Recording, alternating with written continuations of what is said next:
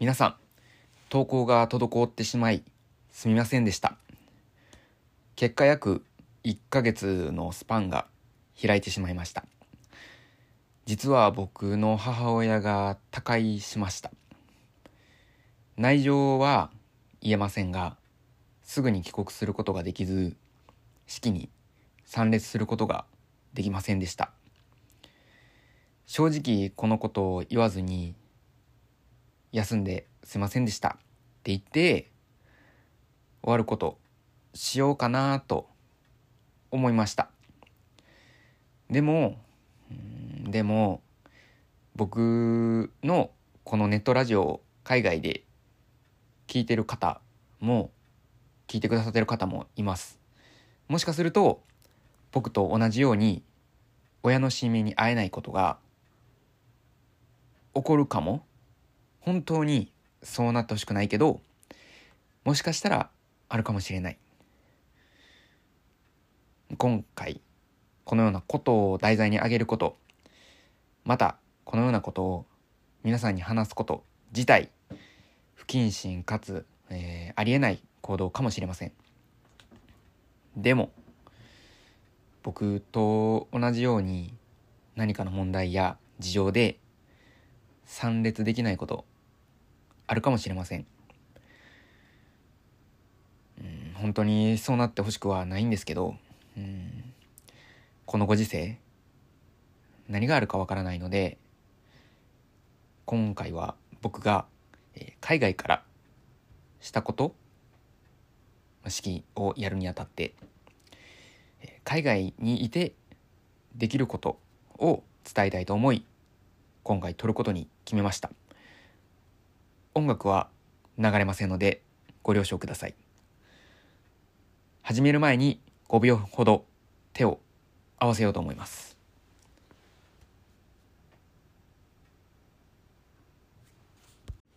はい。ありがとうございます。そしたら始めていきます。親というとまだ102030代くらいまではずっといてるとかって心のどこかで思ってる方多いと思います。僕も心のどこかでそう思っていました。母が他界して何もできなく何も考えれなくなりました。パニックにもなりました。で涙は出尽くしたら枯れてしまうでなくなることも知りました。僕は日本に戻れずこうやって、まあ、悲しみに明け暮れる時間っていうのがあったんですけど物主である父は親族友人や知人に連絡。でお通夜お葬式と、うん、忙しくて、まあ、悲しんだり泣く暇はなかったと思います。でも僕は何してるんやと。何もできない式に参加できない自責の念に苛まれていました。自分の話はここまでにして、えー、何をしたかを今から言っていこうと思います。今から言うことはまず、えー、お通夜。そうお葬式でしたこと。です、えー、まず僕はお通夜お葬式で母親が好きな花をたくさん送りたい、まあ、たくさんの花で見送られてほしいと思って、えー、京花と森かごというお菓子果物の缶詰、うん、果物が入った京花なんですけどそれを手配しました。でこれらはネットで、えー、手配したんですけど場所によってはその葬儀をしてくれるところが許可を受け取ってくれない場合があるみたいなんでよく調べてから注文してください。ただ今このご時世コロナの関係もあって海外からすぐに帰国できないとかそういった旨を伝えたらもしかすると例外でイレギュラーなことことができるかもしれません。葬儀会社に無理かどうかを問い合わせてみてください。人生で本当に1回だけなんでね。うん。そうできたのにうんしなかった後悔はしたくないですよね。ちなみに教科は棺の個人を飾る時に使います。綺麗な花たくさんのお花で送り出したいですよね、まあ、そして次に僕はお葬式の前に弔電を送りました。弔電は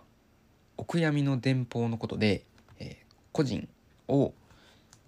うん忍び、まあ、冥福を祈って捧げる言葉で、まあ、個人を思って思いを届けるものです簡単に言うと。これは基本的に亡くなった個人の遺族が書くものではないと思います。ですが僕はせめて最後の言葉を伝えたかったので断られる覚悟で送りました。僕の場合はありがたいことに無事送ることができて式で読み上げてもらえたそうです。非常識なことをしたと反省していましたが父親おばまた近所のおばちゃんに、まとても良かったよと言葉をもらい、まとても良かったな送ってよかったなと安心したり、まあ、教科と頂点を送り、まあ、少しだけあの自分の気持ちこのパニックな気持ちがほんの少しだけ収まあの和らいだっていうのはあります。えー、お通夜お葬式の話とは異なりますが私の母は、えー、病院で他界しました、えー、父から、うん、母の状態を聞きえっ、ー、といても立ってもいられず、まあ、落ち着いていられませんでした。急にの、えー、既得状態だったので。で、えー、父親が、えー、撮りたくなかったであろう母の写真をせ,、ま、せめてもうと送ってくれたんですけど生前の写真。もう涙は止まらないし近くに行けないこの辛い気持ち悲しい気持ち最後に言葉をかけることが何もできないのかとまあ近くの人に、えー、話したらテレビ電話はできないのかっていう案が出てきたんですね。でテレビ電話できないのかなっていうのを父親から病院に伝えてもらいました。そしたら、えっと、ズームのようなものができて、僕が母親に見ること、話すことをさせてもらえることができました。意識はすでにもうなかったんですけど、まだ心臓が動いてる時に、まあ、生きてる時に声をかけることが、うん、できました。で心臓が止まった最後もその病院のおかげで会わせてもらえることができました。そうですね。心臓が止まった時もです。でテレビ電話が終わった後、うん、泣き崩れました。無理言って会わせてくれた病院看護師さんお医者さんに本当に感謝してます。もう電話もできない。連絡を送っても帰ってこない。もう手料理も食べれないんだなとか。いろんな思いが数分おきにやってきて、うん、まあ涙が枯れるほど泣きました、うん、まあやめましょうこれぐらいで。でちょっと 自分の思いがね、えー、出ちゃいました。続けます、えー、病院でテレビの電話ができたようにお葬式でもテレビ電話うんライブ中継って言った方がいいんですかねをしてくれることもできたりするそうです。もし許可を送れない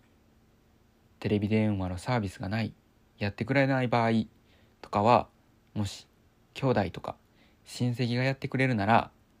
強化を一緒に頼んでもらうとかスマホでテレビ電話してもらうとかも手段です。ただ周りに迷惑をかけないために自分で全てやるように必ずしてください。というかした方がいいと思います。本当にさっき言いましたけど泣いてる時間は本当にないくらい、えー、も主遺族は忙しいですまあ、ただただもしさっき言ったことができるのであればその許可を一緒に頼めるとかテレビ電話やってくれるっていうんだったらまあやっぱりうん実際にそこに自分はいないですけど自分の気持ち的なところが全然違いますよね。やっぱりそういうのができると現実を受け入れたり自分の気持ちの整理っていうのもできると思います。以上が僕がしたこと知ったこと思ったことです。これだけは伝えておきたいんですが国外を離れるということはこういったことに立ち会うことができないかもしれません。何かを失うということもあるっていうことを頭に入れておいてほしいです。もちろん得ることも多いですけど。あと最後に死のショックから立ち直るまでに必要な時間は精神科医の、えー、樺沢さんによると1年半ほどかかると。で23年は稀だそうです。なのですぐに立ち直ろうとせずに、うん、僕もこのショックからゆっくり立ち直っていこうと思います。ありがたいことに気をかけてくれる人たちがいるのでその人たちにずずしくお世話にならせてもらいながら、うん、この心の穴を埋めていけたらいいなと思います。さてそろそろ終わりにしたいと思います。エンディングの音楽は流れませんが再び5秒ほど手を合わせようと思います。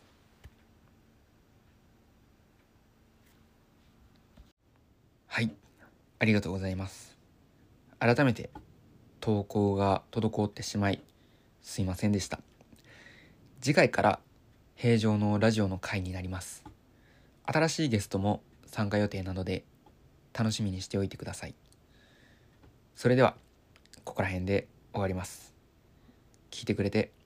ありがとうございました。